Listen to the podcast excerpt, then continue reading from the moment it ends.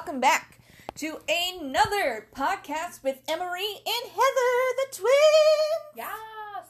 Yas, beach, yas. So, I want to do a little something different this episode and start forward from this episode on. Do a little. What's the fuck it called? Like when you. I'm glad we didn't discuss this beforehand and I could get the actual fucking word. Recommends. Emery recommends. Okay.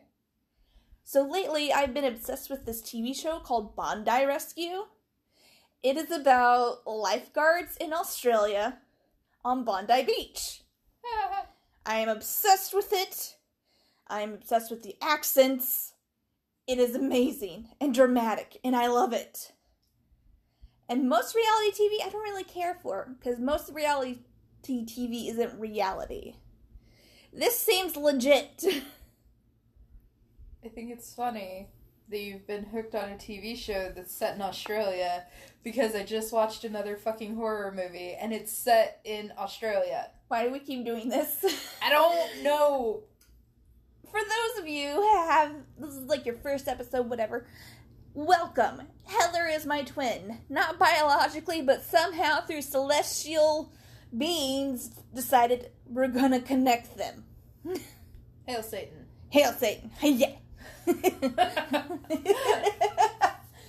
We're nine days apart. We're both from Lower Missouri, both from Podunk towns, both pretty goth slash punk slash everything in between because we're hoarders of sorts of culture. Hoarders of cor- culture.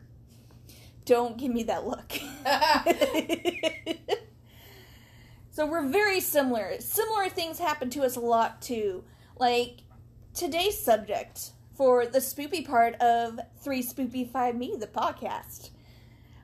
I went ahead and told her, I'm like, hey, this is what we're gonna do it about. She's like, what? First off, the curse of King Tut. Yeah, bitches. Egypt. so, what did you tell me when I told you, hey, we're gonna do the podcast on this and this? Whenever they told me that we were going to do the podcast on the curse of King Tut, I was like, holy shit. I was just talking to someone about the curse of King Tut because at the Nelson Art Museum in Kansas City, there's actually a pair of earrings from King Tut's tomb. Oh shit. Yeah, and so we were kind of half joking, half being serious about like Mummy's Curse and stuff like that. Mhm. And whenever I went to Chicago, I went to the field, and there's a lot of mummies and like a tomb set up there as well. And then the other part of the episode, can I tell them or do you want to tell them? So the second part for our true crime, kind of true crime. It's true. It happened. But was it a crime? Dun dun Dun. Maybe depending. It it's a little bit conspiracy. A little bit. I'm. It's straight up conspiracy theories of the Titanic, as in Celine Dion on the front of a bow of a ship, just belting her heart out. Because her heart will go on. Leo DiCaprio somehow still not holding on though. No. Kate Winslet on a door. Selfish bitch. We all gonna die. Fine. But except her, because she was on that door. And then she found a whistle. that's what she, that's what happened. Spoiler alert: if you haven't seen Titanic, it sinks. I'm not kidding. I've had a few friends who have not seen the Titanic, and they're like, "How does it end?" I'm like, What? What? "We have to have this conversation." Oh, sweet summer children, no. Everybody dies, except for like 600 people. Not even that. No, not even that, because they didn't have enough lifeboats for everyone on board.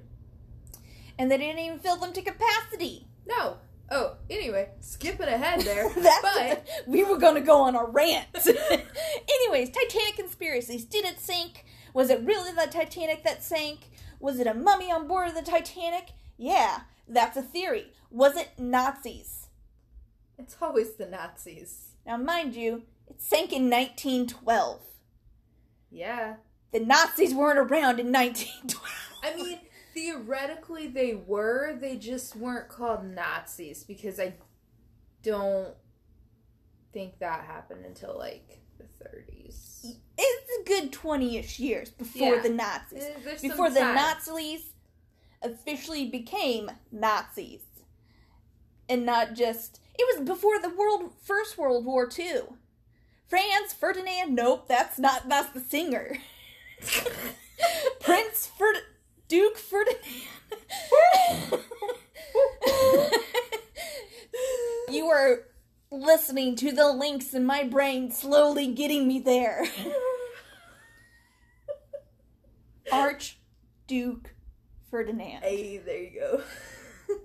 was still alive in 1912. You were getting it. I was gonna let you get there on your own. I can do it. I can do it. Anastasia was still living it up. Wait, was she around? I don't think she was born then. Maybe. we'll see. We'll see. She's still okay. We're get we're going on so many rabbit chasings. We're gonna stop. We're gonna reel it back in and start from the beginning. Yes. But when told about this second part of the episode, I was like, huh, that's funny, because I just watched a mini documentary about the Titanic. We have not spoken about this podcast this entire week whenever the two of us have been having these conversations or researching anything because I did not know I was going to be here. Yeah. It's a twin thing.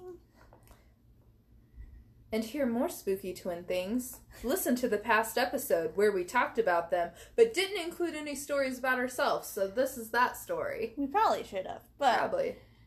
that's another time and place. Maybe we'll do another twin podcast focused on twin stuff later. Yes. Yeah. So, rounding that out, go ahead, go watch Bondi Rescue on YouTube. Just go in there and search it. You'll find all the nonsense and all the coolness. It's Australia. There's just. I mean, okay, so here's the thing they arrest people on that show. And as an American, I'm watching them arrest people. You want to know what the police do? They just gently herd them away from the beach and they don't fight the police. And the police don't really handcuff them. I don't know. They're just all chill with each other. They are. I don't know. Go watch it. Find out for yourself. YouTube, Bondi, B as in boy, O as in ostrich, N as in Nancy, D as in David? David, I as in Ida? Idaho. Idaho. Oh. Bondi Rescue. Just look it up. You'll have a great time. It's awesome. But moving on to our first subject King Tut, the boy king. King Tut. He married a sister. Explains so much. Okay, so. But the thing is with that, a lot of. It was a. It's, it's a thing in royal oh, families. Oh, definitely, because they wanted Not to just keep it... Egyptian royal families, like every royal family. Yeah, because they wanted to keep the royal bloodline pure, and in doing so, they created so much fucking incest. Yeah, it was pure, alright, whenever they started growing extra limbs. Yeah. I also watched a documentary about incest, about first cousin marriages, because that's a big old thing in some cultures. I mean, I just read some Jane Austen recently, and they're all marrying their cousins, so. I mean, that explains a lot. Yeah. Yee. But um, I also didn't know that Nefertiti was their mom. you didn't know? No. Nefertiti is my girl. Hatshepsut is my girl. Truth. hat, ship, suit is the bump, but we're not about here. We are here about King Tut, the boy king who died when he was like 15. 15? 16? 16? There in that area. Murdered. Not by disease, but by someone. We still don't know who. Probably usurpers. U- Usurpers? Usurpers? Usurpers? Usurpers. Usurp. I serve buddy throop throop. Don't look at me like that.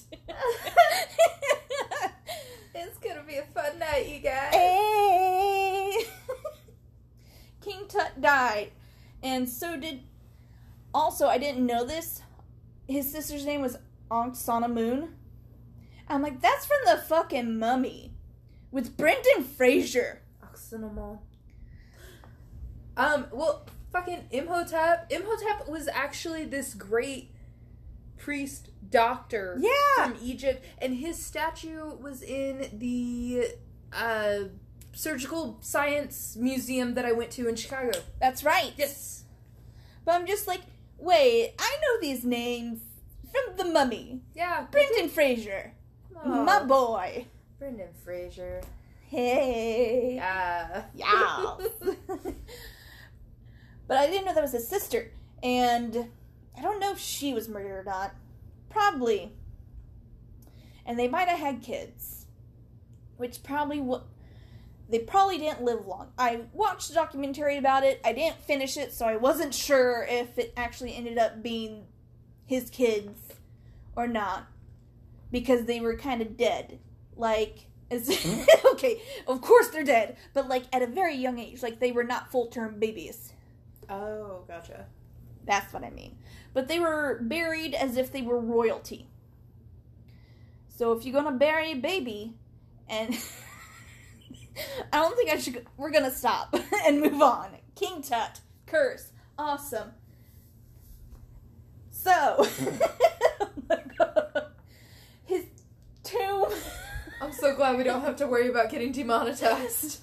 Demonetization Oh. doesn't exist here. Because I don't have sponsors except for one. Anchor. Hit them up. Anyways, not ad time.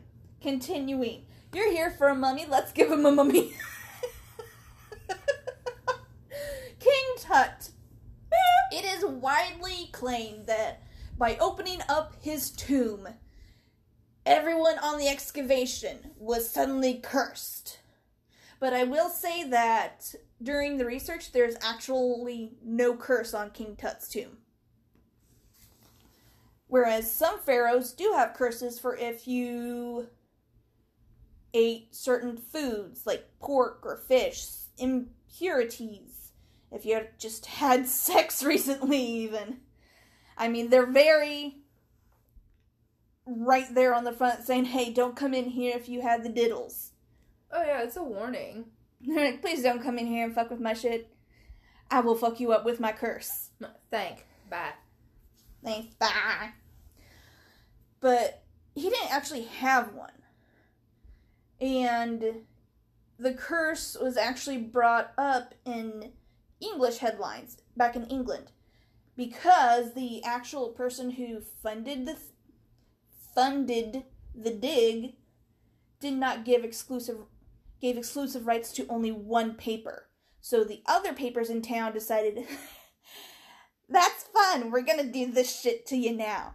And ran stories about the curse of King Tut. So it's basically all made up, but at the same time, weird shit still happened. Mm-hmm. That's an ad, and I don't want you. Go away. Stop saying that. I. Uh, just let me see the text. Technical difficulties. Please hold. Thank you, whatever. Thank you. Next. So, the financier of the actual dig. Would you get out of the way? I want to read the text. I'm trying to tell a story. This is awful. This is awful. it's fine. What's happening? What's happening? So, the financier of the actual dig was in the tomb. So was Howard Carter, the guy who was actually running the dig. Uh, his assistant and the financier's daughter. They all went into the tomb when they first opened it. And they were like, oh, it's kind of barren. But then they knocked down a wall. Boom! It's a mummy! I'm simplifying things because I can't see things because History Channel can suck a dick with their fucking ad placements. Oh. That's unfortunate. Unfortunate.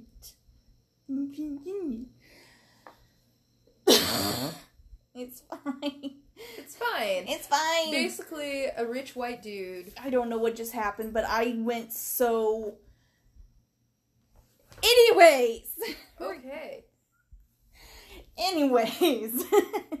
so, a bunch of people that were first on the dig site that actually discovered his tomb after it was enclosed for like 1500 years or so. They befell a fate of death and misfortune. The financier that actually went into there, he had had a mosquito bite the day prior. It Got infected. It was infected, but he didn't realize it. So when he was shaving, he accidentally cut the bite and then it began to bleed, as it does. But then he just got really sick real quick. Didn't last that long, and all of a sudden, that's me making a dead noise. Yep. Because dead people make noises. okay, anyways. Demonetization! Oh my god. he dies. The secretary dies. So, co- what was said was that when they opened the tomb and later that night, the lights in Cairo went out. Which happens actually quite often, apparently, because everything was British run. Yeah, and there's something wrong with the power grid, and it kind of. It was also the early 1900s. Not a lot is, as you would say, steady, Technologically advanced. sturdy. And it's just kind of like, oh, okay, so this is what's happening. Fun. Then there are like other things that went wrong too. Howard Carter, the actual dig person, was ended up just closing the site down and barring everybody out, including the Egyptian government. Which I mean, if you are an English lord and you decide to go into Egypt and you're like, hey, this is mine now. Y'all ki- quit fucking with it. Goodbye. Little rude. Little rude. It's not your country, it's not your king. Leave it alone. So he gets kicked out of Egypt. He's not allowed back into Egypt. He loses everything. All the Egyptian antiques that most of the people had were returned because they heard there was a curse. Because they heard about the financier's death, about how Carter lost everything, about how the secretary died. And then the daughter um, said that the same time that her father died, their favorite pet dog at home died at the exact same time. I don't know how they tell that. I don't understand that, but that's what happened. And then other people started getting sick. And what I found out was kind of really rude. They opened his sar- King Tut's car- sarcophagus and broke him up to get to the amulets, as in they dis, as in they like just cut him up into pieces. Rude. Yeah. That's what you get. If there is a curse, there's not. But if there was a curse, that's what you get. Don't hack dead bodies into pieces to steal their jewelry. Well, I mean, at that period in time and before that too, like they were discovering all these tombs and they were having unwrapping parties, like the rich elite in England. You would go, uh, you would- you would pay people to go to Egypt and get a mummy, bring it to you, and then you would plop it on the table and have all your friends come over and have an unfucking wrapping party. That's what, like, That was a real Ri- thing. that's like suburban mom shit. Yeah. Pretty much. That's what suburban.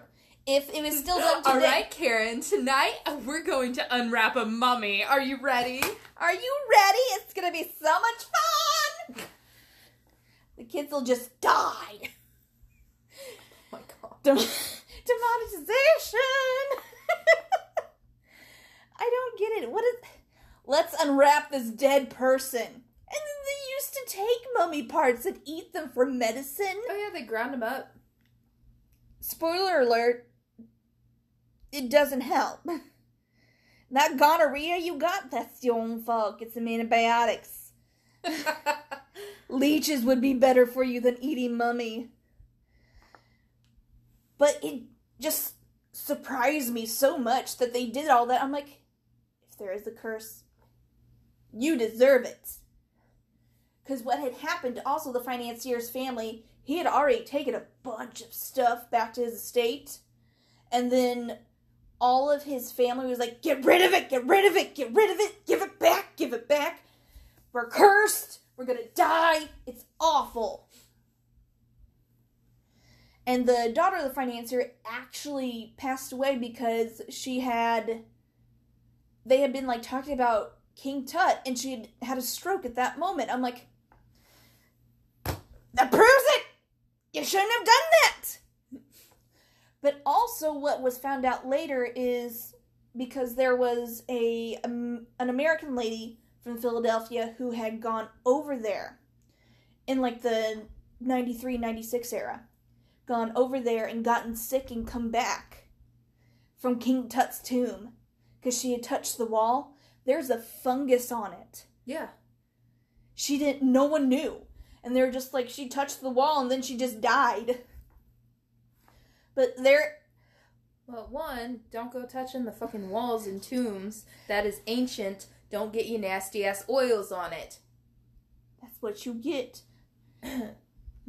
Hmm. Also, if you're an archaeologist and someone tells you it's okay to take a few things here and there, don't fucking take things here and there. It's not yours. And it's not okay.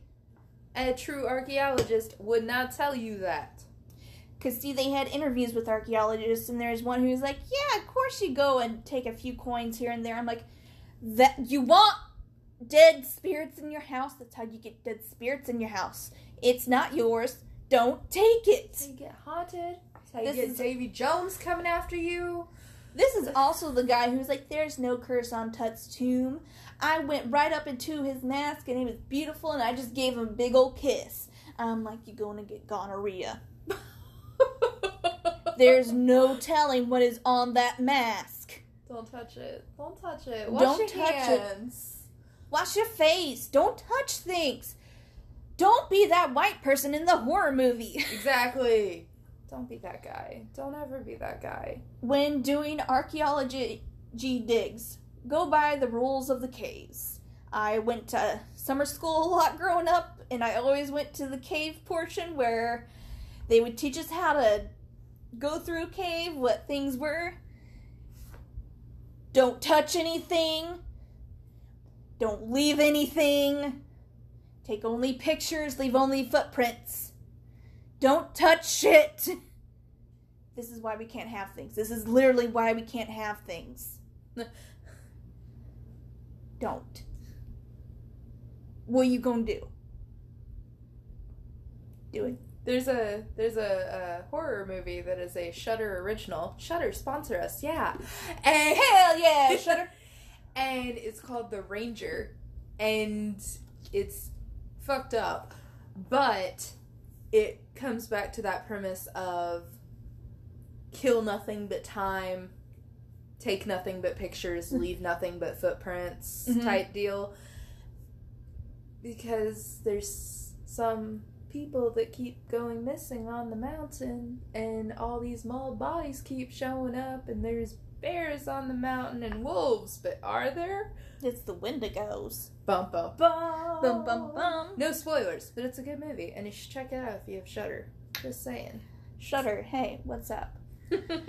But no, it just baffles me because it's a very simple story. People go into the tomb, they break things, they take things, they broke the mummy. That's kind of a big thing you don't do. and then they start dropping dead. Like it's a literal movie premise. They made movies of this. Hi, Brendan Fraser. What's up, boy? Don't touch things. That's moral of the lesson, guys. this wa- this first part was kind of all over the place, and I apologize for it because it just there's actually not a lot to it, but it is really fucking interesting because both me and Heather do love Egypt. Yeah. Yeah.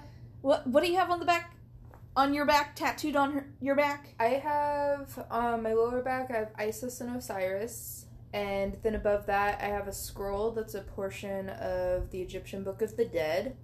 And then I have the Eyes of Ra and it says watch over me and then on my right shoulder I have essentially a bust of Anubis.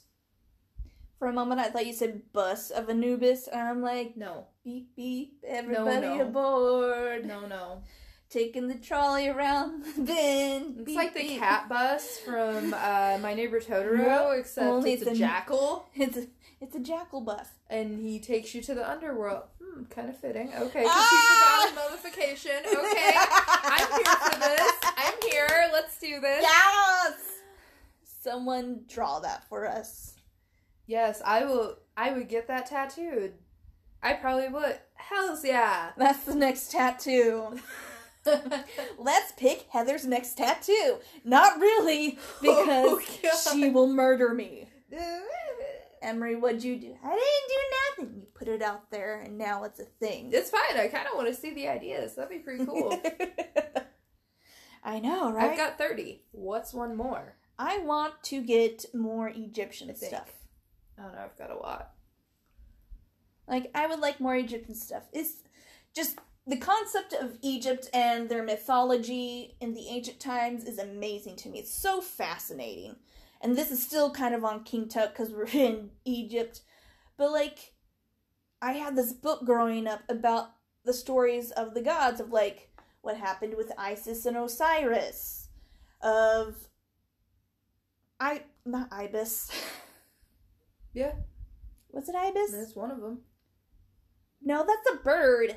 Yeah. Uh, are you talking about Thoth, the ibis Thoth! headed god? Thoth. I pictured the bird. I'm like ibis. No, Thoth. Thoth. T H O T H.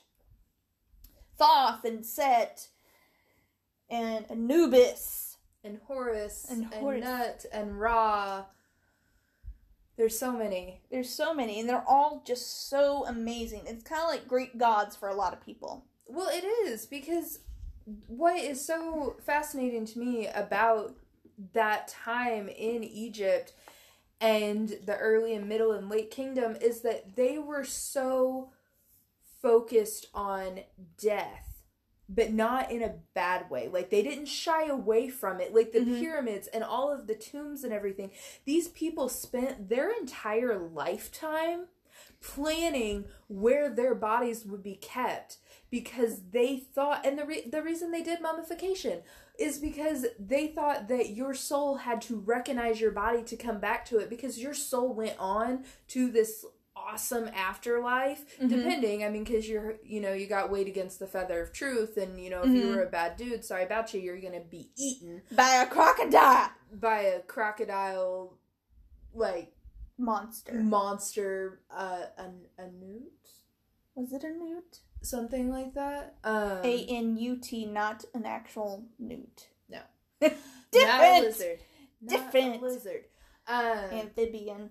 but, but yeah like they they just had such strong beliefs that it seemed everyone took part in yeah, and and it's just they had reasoning behind everything and you know it's nice that they had that It is. It leaves a lot of questions answered actually about what was going on back then, but also they would just prepare their tombs for when they went came back into their tombs. Like they would have food, they would have drinks, they had their pets. Sometimes they had their wives or mistresses or Well, and Whoever- sometimes they would even have like different servants or something that would either be killed or sacrificed, or ones that had previously died in the tomb with them. And then they also had um, small sculptures of different servants and Mhm. things that would help them in the afterlife. almost like little golems. Yeah, uh, they're they have a name and Yeah. I'm blanking on it, but they're little blue dudes. Mm-hmm.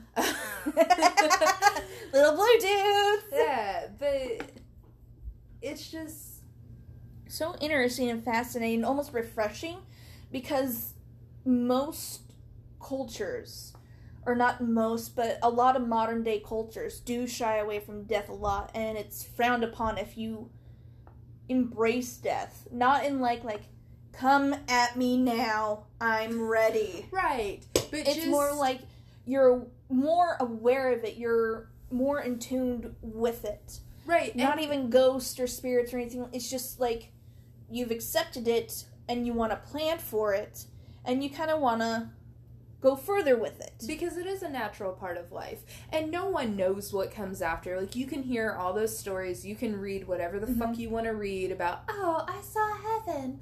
Oh this was terrifying. No your brain does so many things on the impact of death Mhm. that you don't know what happens next because people don't come back from truly being dead for a long enough time to know if there's anything after or not and that's terrifying Mhm. and they had this entire religion and culture set up around that to where they were like you know what we don't know what comes after but this is what we think comes after and so we are going to plan for that Mhm. because and that just gives them a sense of purpose And almost like not so much a fear of death where they're scared. Or like I know a lot of people nowadays are like they're scared of dying and not doing anything and blah blah blah and the fear of death you only live once YOLO and they were more like yeah you only live once but the second part's going to be even better so kind of fuck the first part get everything ready for the second part bye Right. And also like just different mythology and things we found in tombs and stuff really help paint the picture of what life was like for them because the things that they thought they would be doing in the afterlife are things that they did on a day-to-day basis and the foods that they ate and like whenever the river flooded and different things like that. Oh, well, this god is pissed off. But hey, you know what? We know that in that time, the river flooded at this time of year because of whatever god was pissed off. Mm-hmm. And a lot of ancient religions and mythology do that. They're almost called they're almost cults, not like in modern term, but that's what they were called, like the cult of Zeus, the cult of Osiris. Kind of those sects because they also had their own specific worshippers. Like I know King Tut's dad wanted to go with a newer religion that was worshiping a sun god instead of the old gods which Hmm. everybody didn't like and they're like what are you doing Well, because that was around the same time where it was um kind of like manifest destiny. And they thought all i had in my head when you said manifest destiny is stewie griffin and brian in a truck and stewie just screaming manifest destiny But the pharaohs thought that they were brought upon this earth to be in charge. And then there was a period where some of them thought that they themselves were, Were gods. gods. and that was kind of cool because then they kind of created their own mythology with it Yeah, like they created essentially their own religion or their own cult, like in in a real sense, like a more traditional sense of a cult. Like they were the leader and they had these followers because they saw themselves as this person of a higher being yeah, which is really cool.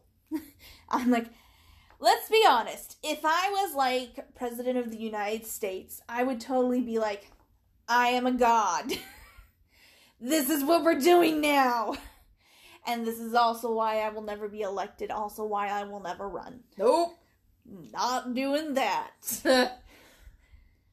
but just in general, these old, old stories, it wasn't even just like preparing for the afterlife. They had stories of what the gods did, almost like gossip magazines, hmm which is amazing in a weird way. I'm like, wow, we have come so far. But like they did that with Greek mythology, Japanese mythology, South Amer- South American is a continent, not a country. Okay. Native American mythology. you know, they all have very similar stories. Yeah, and now like we call it mythology, but at the time that was their religion. That's like Christianity or Judaism or Islam or anything today. Like people in 1500 years might look at the Bible and be like, "This is the Christian mythology from this age." I know, Because- it's wild to think about. Because that's essentially what it is because they were polytheistic. hmm Christianity is monotheistic. And so is Islam and Judaism. Yes. Like, monotheism is a relatively new Concept. concept. Yes, It's only been around for two thou- two two-ish thousand years. right. Whereas the polytheism, it's been around for so It's been so around long. for an extremely long time because it is in human nature to try to understand the world around you and what makes it work. And if you have to assign deities to that to make it make sense for your brain, that's what they did. hmm I mean, what works works, bro. Get you through the day. Yeah. Just don't be hateful. That's the message of the day. Don't be hateful. Do do do do. the more you know. And see. But no, it's just mind boggling because they also, it wasn't just about the religion. They made these amazing buildings, amazing statues, pyramids, everything. Like, it's insane what they were able to do. Yep. Also, I'm kind of really behind aliens visiting Egypt from the future. Just because it's a. Ri- Do I actually believe it? No. But is the concept pretty cool? Hells yeah. Because, like, I want to know what those land speeder hieroglyphs mean. Because there's a hieroglyph in one of the uh, pyramids that looks like a land speeder from Star Wars and a helicopter. Like, these are mysteries I need answered because I want to know what them aliens were about. Well, and like in all honesty, like we read and see so many different things now that are like post apocalyptic things where we have gone so far, we had this amazing technology and then it fails and we go back. Like Hi, this- Atlantis. Well, and like anything steampunk ever. Like Mhm. all this technology has failed and now we're all on steam powered shit. Looks, what happened? like so many different things and part of me wonders if maybe during that time they had reached this higher level of technology and then something happened and it got wiped out and we're slowly rediscovering it in a different way I mean, it would make a lot of sense. I mean, a lot of cultures have a lot of the same principles because a lot because I know some people don't believe the Egyptians made the pyramids at all. It was aliens. I'm like, that's bullshit. And then the Bible tells you it was slaves. Also bullshit. It was actually just workers working around the clock i could see it being because there's no records of them using slaves i feel like to really construct things. slaves they or indentured workers. prisoners Mm-hmm. like but it wasn't Jewish slaves. No, but kind of like Les Mis style, where they had like Uh, the work, like the workers, like they've been arrested and they've been in custody for like 15 years and mm-hmm. they have to work their time. It's their version of the license plate factory. exactly. Manual labor. Manual labor. But there are also things where it's like, how did you do this? Like seriously, how did they align the stars with Osiris? Not Osiris, Orion's belt. Was like, what you talking? we are going down some rabbit holes. oh. But no, like, how did they figure this stuff out? How did they align the pyramids with Orion's belt? How did they map things out? How did they do this? Pulleys and winches just rolling things on logs? Like, these are huge slabs. Mm-hmm. Not to mention the work deaths that definitely occurred. Oh yeah. Like, how did you do this? Like, how did they do it in Greece? How did they do it on Easter Island? How they do it in Polynesia? How? The world may Never, know. Or as like the History Channel likes to go, aliens. Oh, that guy. George Stephanop. Nope, that's a whole different person.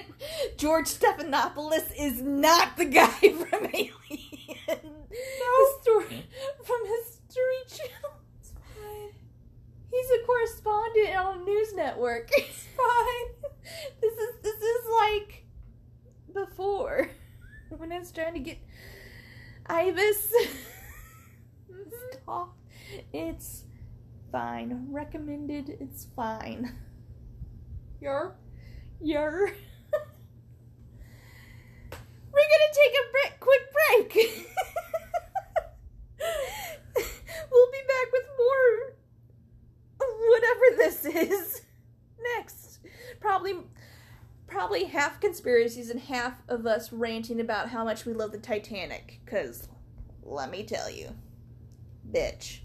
I love me some Titanic. yes. And I have some stories as well for the Titanic Museum in Branson, Missouri. Same. Go visit it. It's pretty legit and True. cool. We'll be right back after this.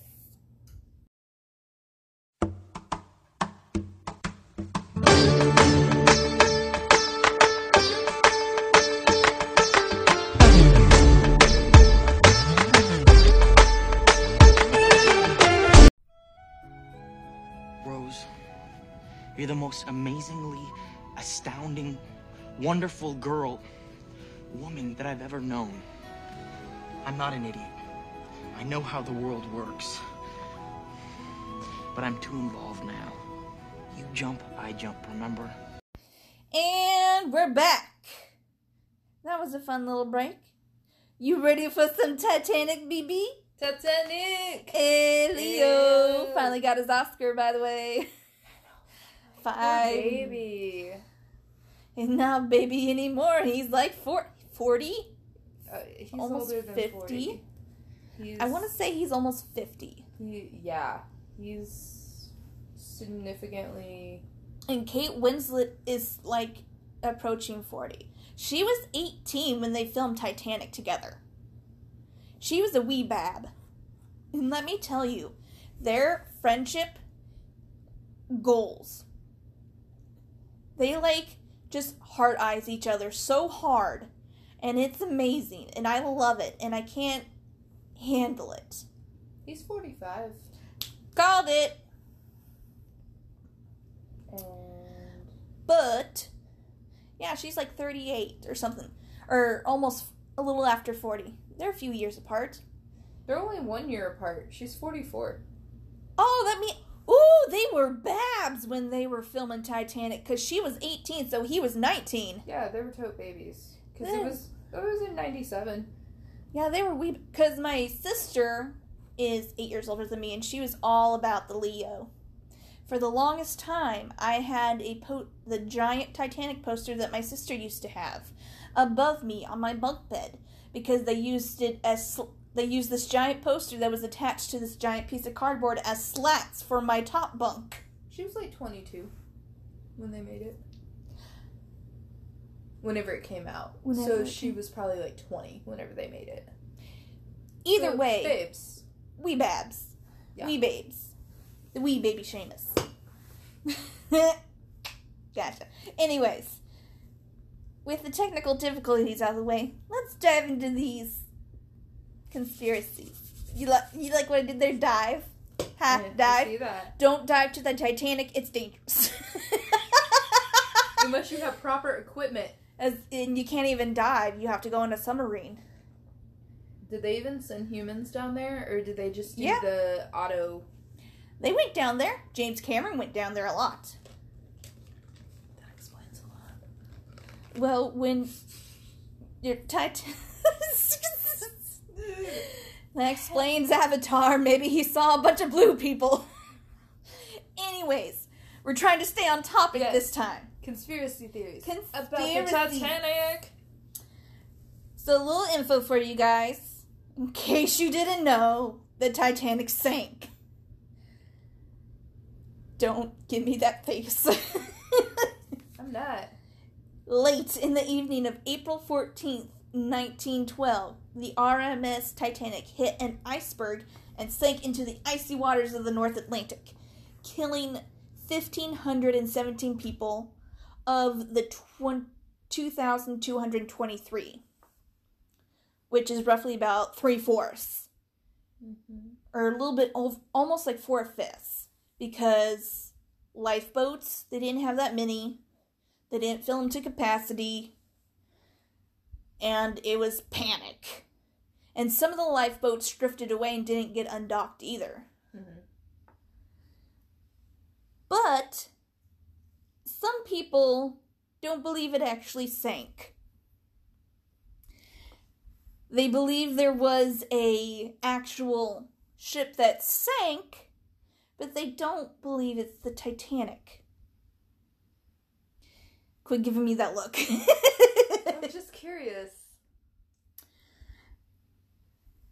That's one theory. There's also the it was sunk on purpose theory. The theory that it had a cursed mummy aboard it. And so far, my favorite one the Nazis did it. Fucking Nazis. you know how South Park has the song Blame Canada? It should be really Blame the Nazis. blame the Nazis. So, there is a conspiracy that J.P. Morgan, as in the banker person, Yeah. JP Morgan Chase, the big credit card company, planned the disaster to kill his rivals. Dang, son. According to the theory, millionaire banker JP Morgan planned the Titanic disaster to kill off his rival millionaires Jacob Astor, Isidor Straus, who owned Macy's, co owned Macy's, and Benjamin Guggenheim, who all perished aboard. The theory hinges on the fact that Morgan had originally planned to sail on the Titanic, but changed his mind shortly before it took off. Yet, it doesn't offer an explanation about how he caused. like, there's the little thing of the how. He caused the ship to hit an iceberg and kill over 1,500 people, let alone the three men he supposedly intended to die. To top it off, the theory claims Morgan wanted to kill them because they opposed the creation of the Federal Reserve, even though Astor and Guggenheim don't appear to have taken a position on it, and Straus actually supported it. Alternative versions of this theory claim that the Rothschild banking family, or the Jesuits, were the ones who arranged Astor, Straus, and Guggenheim's death on the Titanic. As the Washington Post notes, invoking the Rothschilds as international conspirators is a centuries old anti Semitic trope. The Rothschilds family founded banking houses across Europe in the early 1800s, and they have been a favorite target of conspiracy theorists ever since. It's the Jesuits. Honestly, I don't know what that word means. I'm 30 years old and I don't know what that word means. I just know it's a religious thing. Is it about Jewish people? It's about Jewish people. Jewish people. Learn words with Emery. Hooked on phonics. the theory resurfaced recently in connection with QAnon, a far right conspiracy theory detailing a supposed secret plot by an alleged deep state against U.S. Donald Trump and his supporters. Can you find the lines between the Titanic and Donald Trump. T Titanic, T Trump both failed in. it's a conspiracy, I tell you. Obviously, that's a bit reaching. A bit. A bit. Like a century of reaching. That's fine. It's fine. It's, it's, it's, it's just, it's, yeah. Yeah. Yeah. It's fine. Moving on. Yeah. The Titanic never sank. That's the next theory. Okay. People seem to love a good insurance fraud story. So, maybe it's unsurprising that this conspiracy theory is one of the Titanic's most popular. This one posits that someone switched the Titanic with another White Star Line ship, the RMS Olympic. Also, a good theory, also really backed up with evidence, too, which is really cool. But is Paul Burns, vice president and curator for the Titanic Museum attractions in Missouri, hey, and Tennessee points out, it just doesn't make any sense. Bitch, let me tell you why it does make sense. Yeah. this theory starts with the fact that the Olympic was damaged while sailing from Southampton, England to New York in September 1911. Also, nice to point out, the captain of the Olympic at the time, same captain of the Titanic. Hmm. Ooh.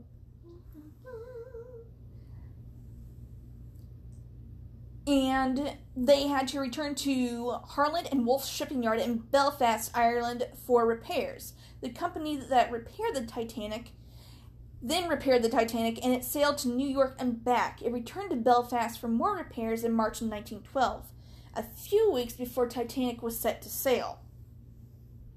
So they were right next to each other Okay. as they were being as the Titanic was being built and the Olympic was repaired. The conspiracy theory claims that some people or people found the Olympic too severely damaged to be profitable, which was true. It was damaged. Insurance didn't claim, or they did an insurance claim. Insurance came back and found it was the Olympics' fault because the smaller ship that they had hit was like it was it was a small thing. Like Olympic and Titanic are huge. By the way, Queen Mary, the boat out in California, ten times bigger apparently. It's huge. Boom, knowledge bomb. But it was a tiny thing that got injured. Oh. it got damaged in the collision with the Olympic, and the Olympic was found at fault for that. So insurance insurance wouldn't cover them. So what they did was at some point switch the Olympic and the Titanic to purposefully ditch the damaged ship, reap the insurance money, and as it seems, kill a bunch of people in the process.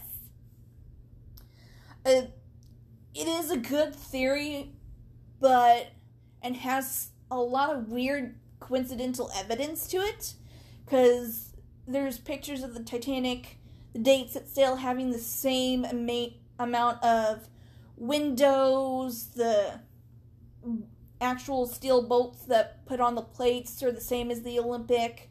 Everything was stitched around a little bit, but it also came about that the Titanic was vastly underinsured by like a couple million dollars. Oh. Her, it was more than a couple million, but it, it was underinsured. The Olympic actually went on and became a warship during the First World War and sailed for like 30 ish years afterwards. Because there's the Britannica, the Titanic, and the Olympic. Britannica didn't last that long. It's it sank in Greece. It was like 10 months. It, it, it did it did some work. It was better than the Ti- Ti- Titanic. Truth. I don't know what happened just there, but I kind of had a seizure probably.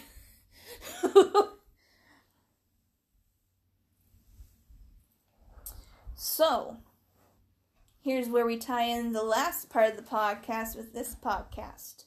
A mummy's curse. Oh, Doom the Titanic. What Jack and Rose didn't know when they were making love in that car, they were not alone. There's someone in the back seat. Just hear this? kind of like what we were talking about earlier with Ted Bundy. I'm trying to deep be dead here. you don't even live here. None of us live here. Anyways, moving on. That's like half a conversation doesn't even make sense unless you're there fully for it. Anyways, cursed mummy on Titanic. Ta-da! One of the passengers who went down with the Titanic was William Stead, a British editor who subscribed to early 20th century spiritualism and had spent the past several years claiming a cursed mummy was causing mysterious destruction and disaster in London. As with the other myths about Egyptian curses and Native American burial grounds, man, you gotta watch out for them burial grounds. They everywhere. You took out the headstones but left the bodies! Poltergeist. Do you, it's been a minute. With the guy from Coach. That's all I know. That's all you know? I haven't actually seen it. like, I've seen it in bits and pieces from when I was little, but it scared me. But also. Carol Anne! this house is clear now. Bitch, it ain't! Anyways, Indian burial grounds. Excuse me, Native American burial grounds. This myth played off of colonists' anxiety about the people whose land they had plundered and stolen. Serves them right. That's what you get. They probably, Native Americans were probably like, hey, there's a burial ground right there, dude. You probably shouldn't live there. What? And it's all just a conspiracy for white people to get all frazzled and freaked out. And Native Americans are like, having the last laugh. That's a pathetic laugh. We're gonna move on now. On board the Titanic! Stead happily repeated his tale of the mummy's curse to other passengers. After the ship sank, a rec- survivor recounted Stead's story to the New York World, and the media picked it up. The next month, the Washington Post ran this headline Ghost of the Titanic, Vengeance of Hoodoo Mummy followed a man who wrote its history. So I- we're going from Egypt to hoodoo. Okay, Washington Post. You uh you're special there, bud. You're on. You're on. Something. Burns says people link the mummy's curse to Egyptian artifacts that survivor and hero Margaret Brown, aka Molly the Unsinkable Brown, or the Unsinkable Molly Gra- Brown. Yes. Molly the Unsinkable. God damn it! I just said it! The Unsinkable Molly Brown. Ah. really did take with her on the Titanic to deliver to a museum in Denver. Her house is in Denver too. It's a museum. I want to go there. My little brother used to live out there with his in laws and her family, and my older brother used to be stationed out there, and we would go out and visit a lot. So we're going on a road trip to Denver. We, we gotta go on road trip to Denver, go see Molly Brown. field trip. The tube! That would be a podcast. Oh my god. So this is what we got so far. Supposed cursed mummy. Miss Molly Brown really got some stuff from Egypt she probably shouldn't have. So that's what we got so far in this theory. In other versions of the story, the mummy was actually aboard the Titanic because the British Museum had sold it to an American who was shipping it home.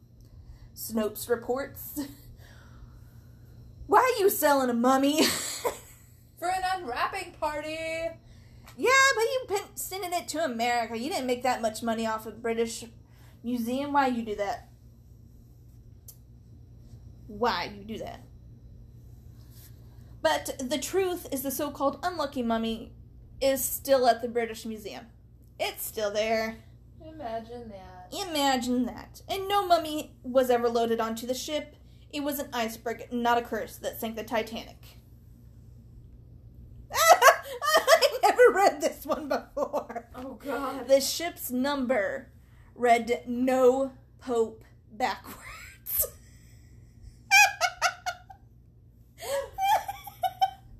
no pope.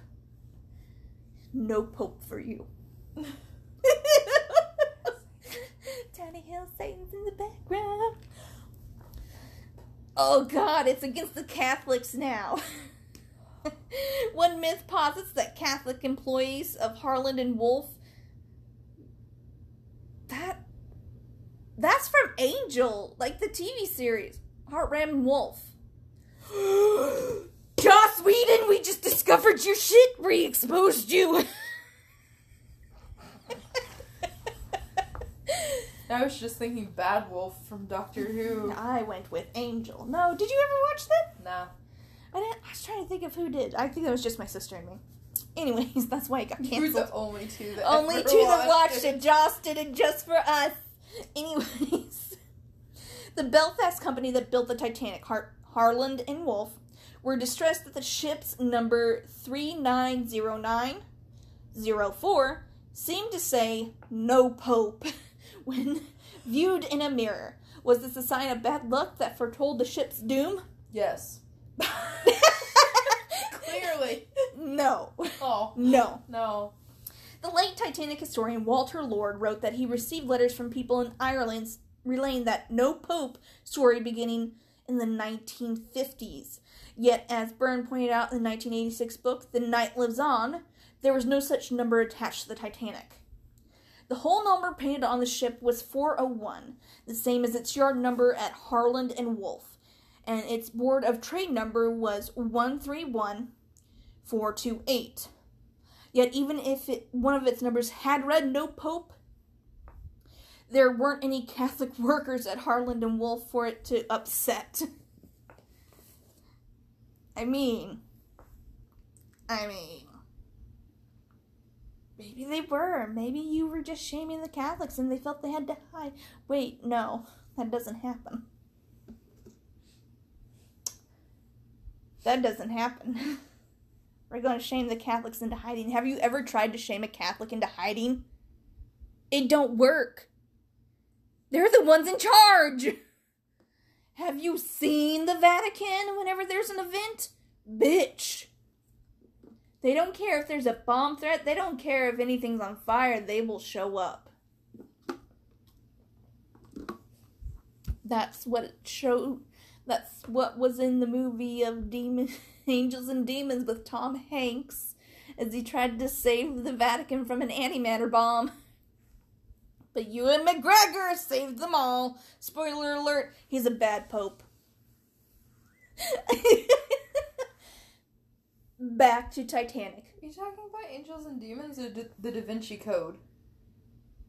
No, it's the it's a sequel to Da Vinci Code. Okay. Angels and Demons is the Da- is the sequel to Da Vinci Code.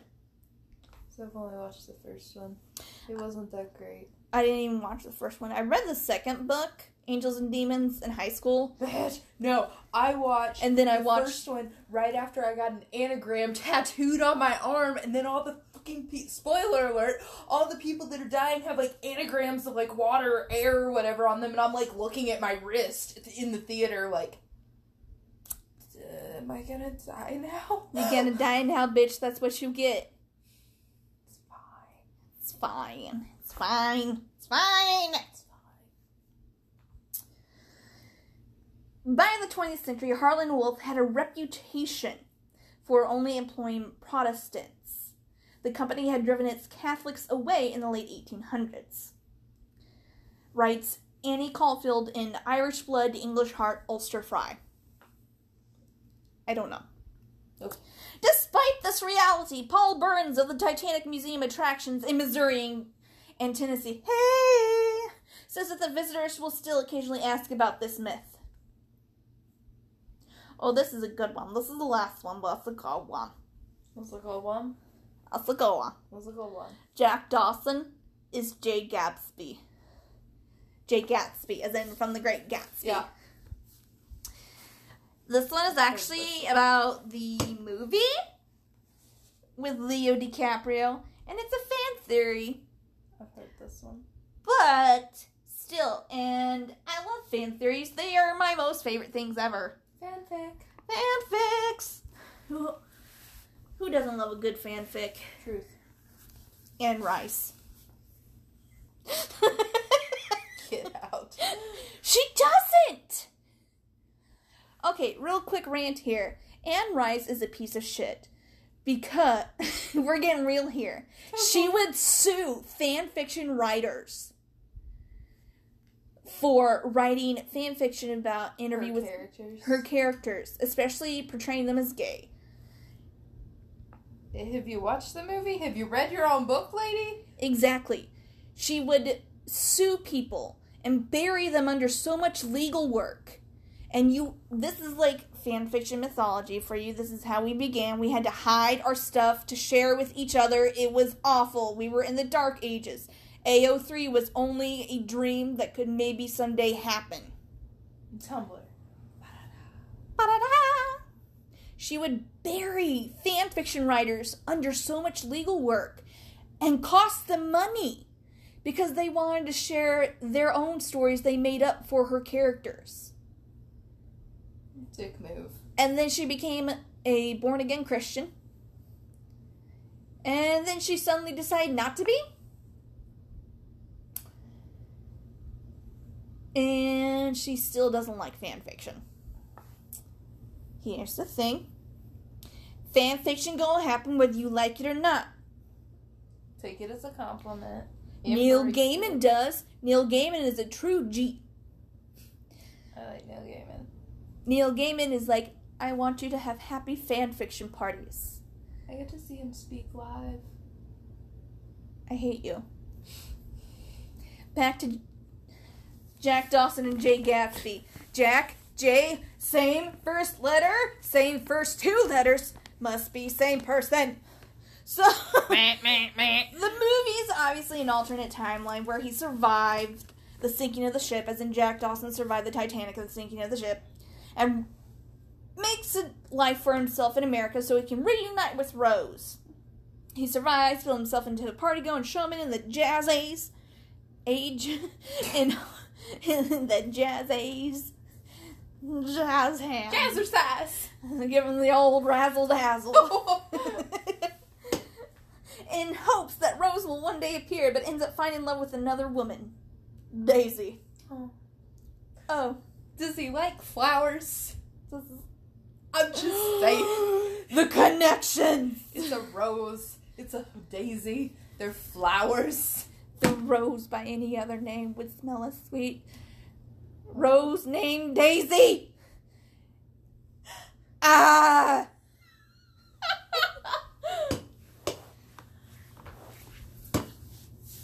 But those are the theories. Those are interesting. But do you really want to know why the Titanic sank? Let's tell our viewers why the Titanic really sank. Poor materials that were used for building. and other various And an iceberg. minor and an iceberg. Well, see, the steel they were using was not pure steel. No, It like wasn't a proper. subpar mixture. It was a subpar mixture of iron and steel, and it made it weak. There is also a fire in the hole where the iceberg hit in the front part that had been going on. They actually found traces of this and signs of it from photographs where the burning could be seen, where it had warped the metal. And so when it hit the iceberg, if it had hit it regular like like it had, it would have been damaged but not as badly. Yeah, they would have been fine. They would have been fine. Or if they had hit it head on, it would have been fine. Because those fucking ships were they used the Olympic, which was the Titanic's sister ship during World War One, and it fucking sank U-boats. It would just ram them head on, take no damage, and just sink those fuckers. Did that for the whole entire war. And the Britannica was a hospital ship, and that, that didn't last long. It's in Greece still. It sank. U boat. Do, do, do, do. I can't do the song. Well, I'll insert it later. It's fine. You'll hear the Titanic song because I know whenever you t- look at the Titanic, you think about the Titanic, you have to have that song.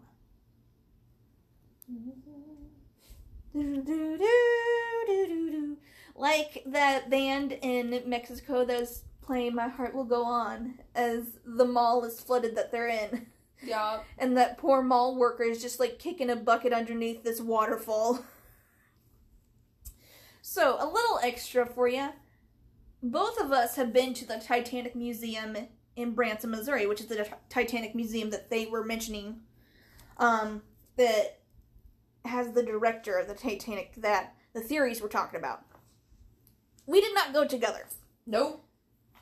But imagine that. We went somehow. I didn't know you went either. Yeah, I went. When did you go? Oh dang! Like right after. Honestly think like one of the first years it was open because I went with my parents, so I still either lived at home or lived close enough to home that my parents went with me. Mm-hmm. I went last year for the first time. I had been dying to go. I wanted to go so bad. I used to work at a after school program and a summer program where we would have kids. And they would go, come in after school and we would go on field trips sometimes. And during the summer, we had the kids all day where we would take bigger field trips.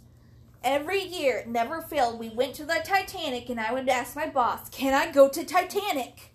They're like, No, we can't afford to have you leave your room. I'm like, Somebody else can go in there. I want to go to Titanic. Never got to go until last year. You got to go. And I'm like, Bitch, I'm going to the Titanic. It was really cool. It was really cool. And it was okay, so this is a story I need to tell you because I because this is the first time I'm telling you this, and this is the first time you're telling me this about us going to the Titanic. I have a story. I went with Britta last year, who also comes on the podcast regularly.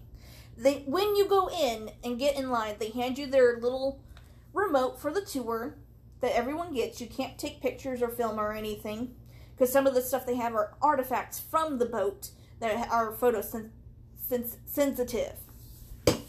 Also, no one wants to stand in line with a bunch of flashing cameras to see a chair. True. True. But when you first get there, you get this little remote control thing that you hold up to your ear and press buttons at different stations, and it'll tell you about what that station is. You'll also get tickets to the show. It's not a show, the museum. And it's like a boarding pass, like you would have on the Titanic. My boarding pass scared the bejesus out of me. Why did it scare the bejesus out of you, Emery? So, my birth name is Emma. The ticket I got was for Emma. Ba-ba-ba. And I had a moment there where I'm just like, what? And so I look at the lady. They're all the attendants there are in period dress, as if they are on the Titanic. Usually maids. Usually terrible fake accents. Some of them I'm like, I don't know. I'm like, I can't tell if you're an actual British person or what eh? you are. I can't tell. But you're probably tired, and I'm not going to judge. True. But I asked the person who had handed us our tickets, I'm like, because I had reserved tickets and bought them beforehand. I'm like, do you guys like print stuff out on demand for people specifically when they like buy tickets? And they're like, no, these things are just random. I'm like, ah, no.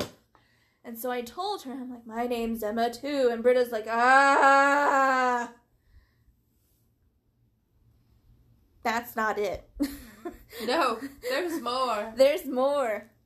Because I'm a child. Let me tell you. So, you walk through this amazing museum. You get to see scale models of it. You get to hear the stories of how it was built. The grand staircase. Not there yet. Sorry. Calm. Yeah, they do have a replica of its grand staircase. Uh-huh. Let me tell you, I wanted to reenact the great stepping down of Rose and Jack. But they would not let me. They're like, please move along. Yeah, no touchy touch. Well, like you can touch the banister and stuff, but they're like, please move along, you're blocking the way. Oh. and you go through the remakes of the third class cabins, and Mhm. that was luxurious to them at the time. I'm like, I would kill someone. It's small. It's so small. It's so inky dinky. But they also showed you pictures of the animals. I had no idea there were so many animals on the ship, and I'm fucking sad as hell because them animals died. I know. I'm more upset about the animals than the people. It wasn't the animals' fault. They didn't choose to be there. They just happened to be there. Eh. Then they also went over the children of the Titanic.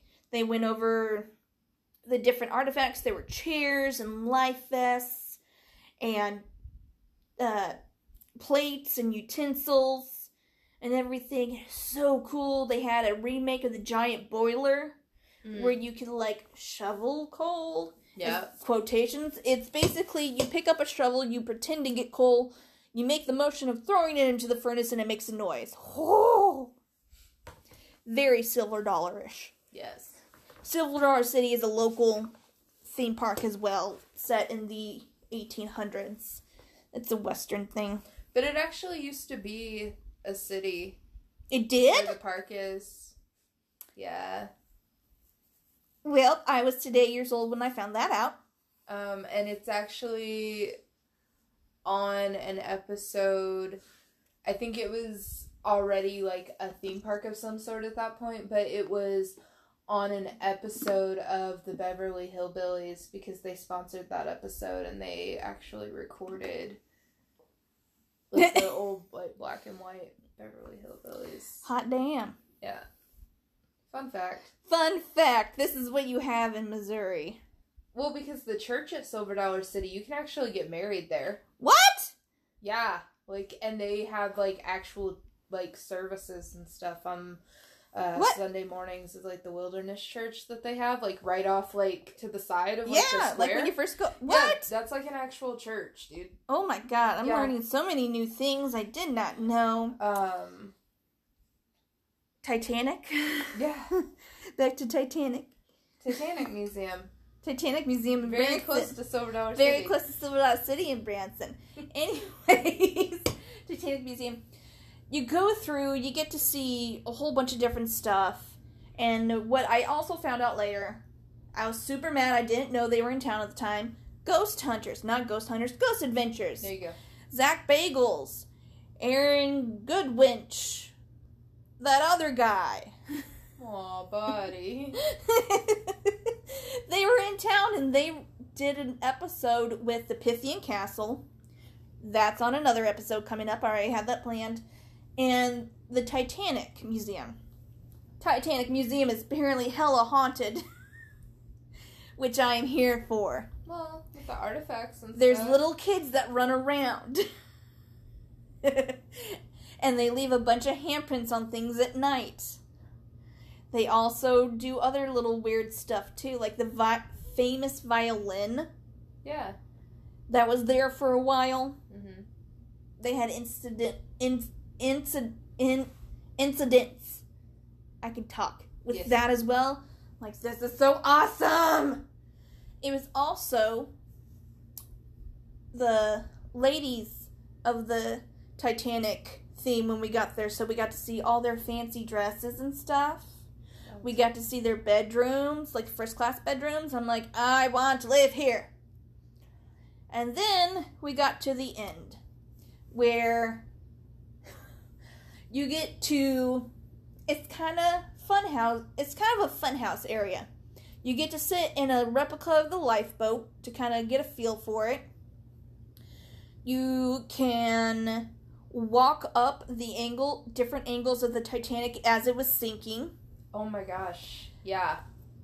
I did not take it seriously when I should have because I saw it as a challenge. I gotta climb this. Britta couldn't climb it. I'm like, bitch, I gotta climb this. And I'm like, fuck yeah, I will survive. Probably not, but maybe because I'm fat, so that gives me more warmth in the water. Just saying. Also about the water, they have a little pot thing you that you can put your hand in. that you can it. put your hand in it. I got in trouble with that. Did you keep your hand in it too long? I kept my hand in it too long. Did your hand go numb? It did go numb Yep. because I had to out time this kid that was he was 10 years old. And they have a timer there Yep.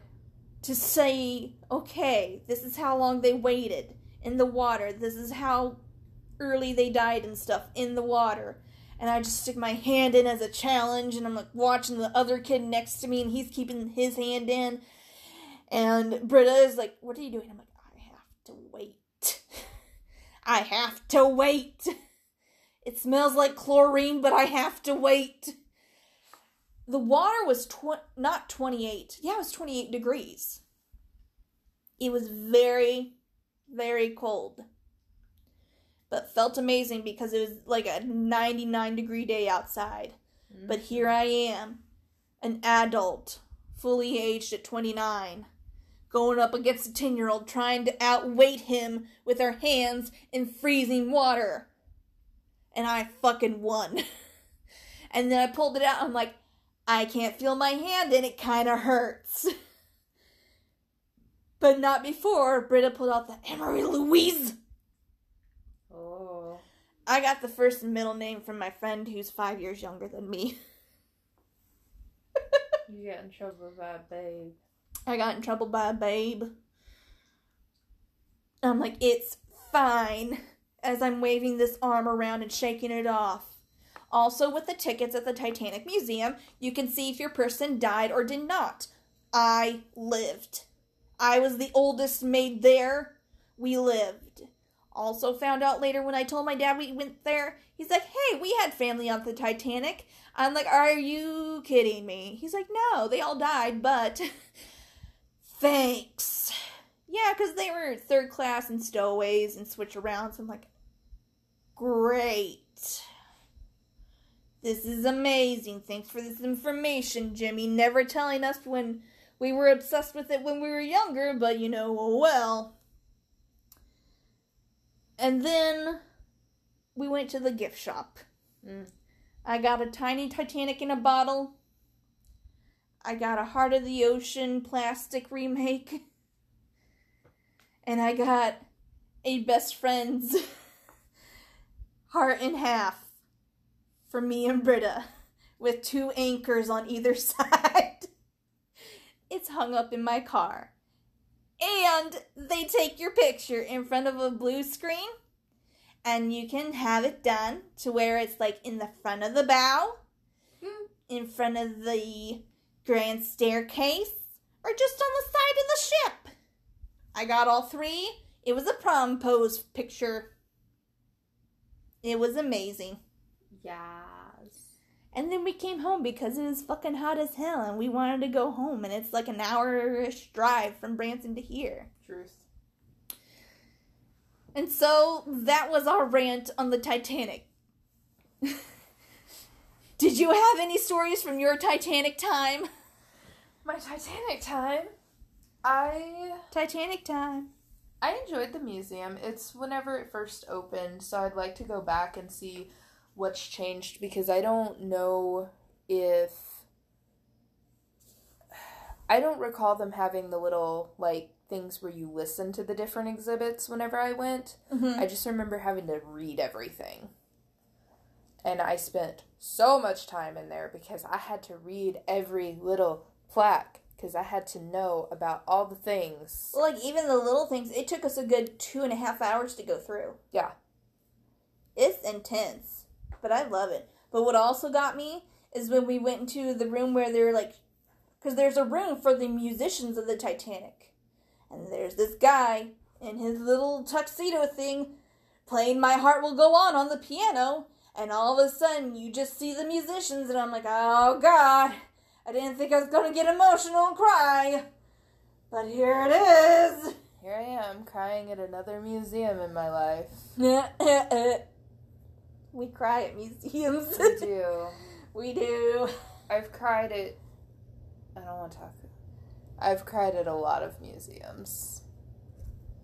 sometimes you just get a little overwhelmed because it's just so magical. It is. Unrealistic in the fact that you're there looking at this thing going, hey, hey, this is real. this is This real. is- I've only the- seen it in books. I'm in the same room as this. Like when you meet a person for the first time and you've only seen them on the television screen. Yeah. It's kind of surreal and weird, and you don't know what to do. Yup. Like when we first met Sean Patrick Flanery and Norman Reedus. We're in line, and all I hear is some guy doing a falsetto to some disco music, and I'm like, it's that fool. Lo and behold, he busts out a curtain, and Sean Patrick Flanery, Yep. he there. Saying hi to us, waiting saying in hi. And I'm like, he's so short. What happened? True fact: Sean Patrick Flanery and Norman Reedus are actually pretty short. Yeah, Norman Reedus is like maybe, maybe six foot. Cause you were all. Because Cause I'm almost six foot, and I'm like, for reference, I'm five four, and I'm like five ten, and you're like a good head taller than me. and I was almost the same height as Reedus. And here I am, this tiny goblin.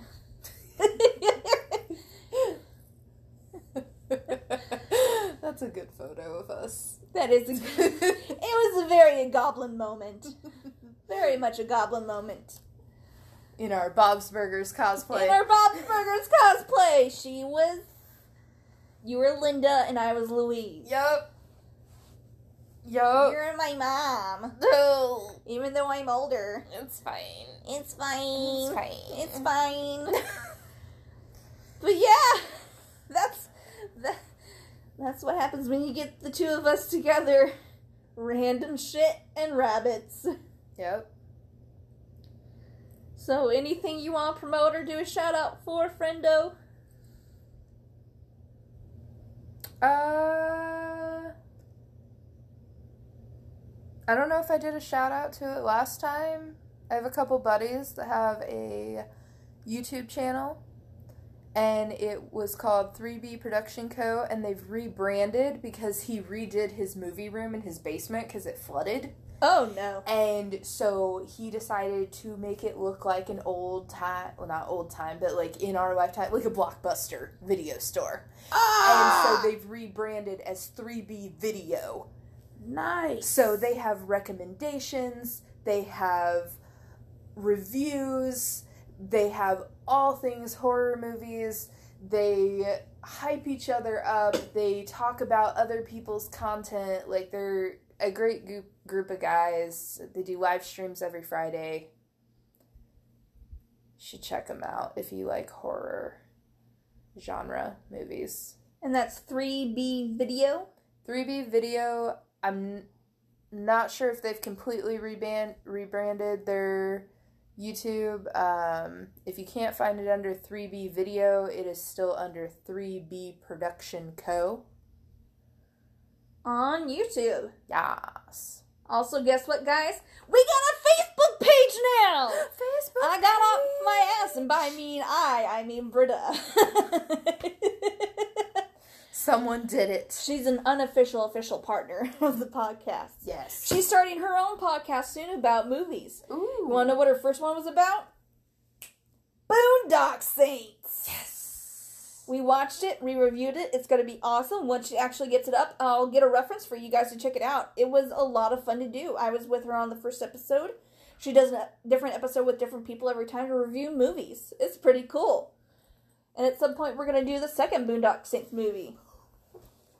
And maybe one day the third one. I should be here for it. Yes! The twins reviewing the twins. Reviewing Boondock Saints with the twins. Yes! I will definitely let her know because that would be an awesome thing. Because I told her about how you and I dressed up as the boys. Yes, this will also be a clusterfuck. This is gonna be a clusterfuck. It's gonna be gorgeous. It's gonna be an amazing clusterfuck, but gorgeous. This is what happens when twins get together that aren't actually twins, but still. Yes. twins, but not twins, but yeah. But yeah, you can find us on Facebook at Three Spoopy Five Me Podcast. Just search that; we'll come right up. We've posted all the podcasts there. I like to post little memes and stuff there. I'll give you guys updates and everything. We got new guests coming on, a new variety of people. I'm trying to get other people on it as well. It's going to be awesome. New equipment has come in. It's growing. Don't look at me like that. I'm looking at you like that because your elbow snapped. My elbows are loud. but yeah, I'm so excited, guys. This whole thing is taking off, and everybody that's listening, even if it's just like here and there, and you're listening to it in parts, that's still awesome. People actually like this. And without you, this would be nothing. Nothing at all. It'd still be me screaming at my peoples Yep. about rabbits and mummies and how I cry. Titanic. at Titanic. Also, if you don't fucking cry at heart- Titanic, you have no heart. Oh. Okay. we, because it's probably in a jar because you're mummified. it's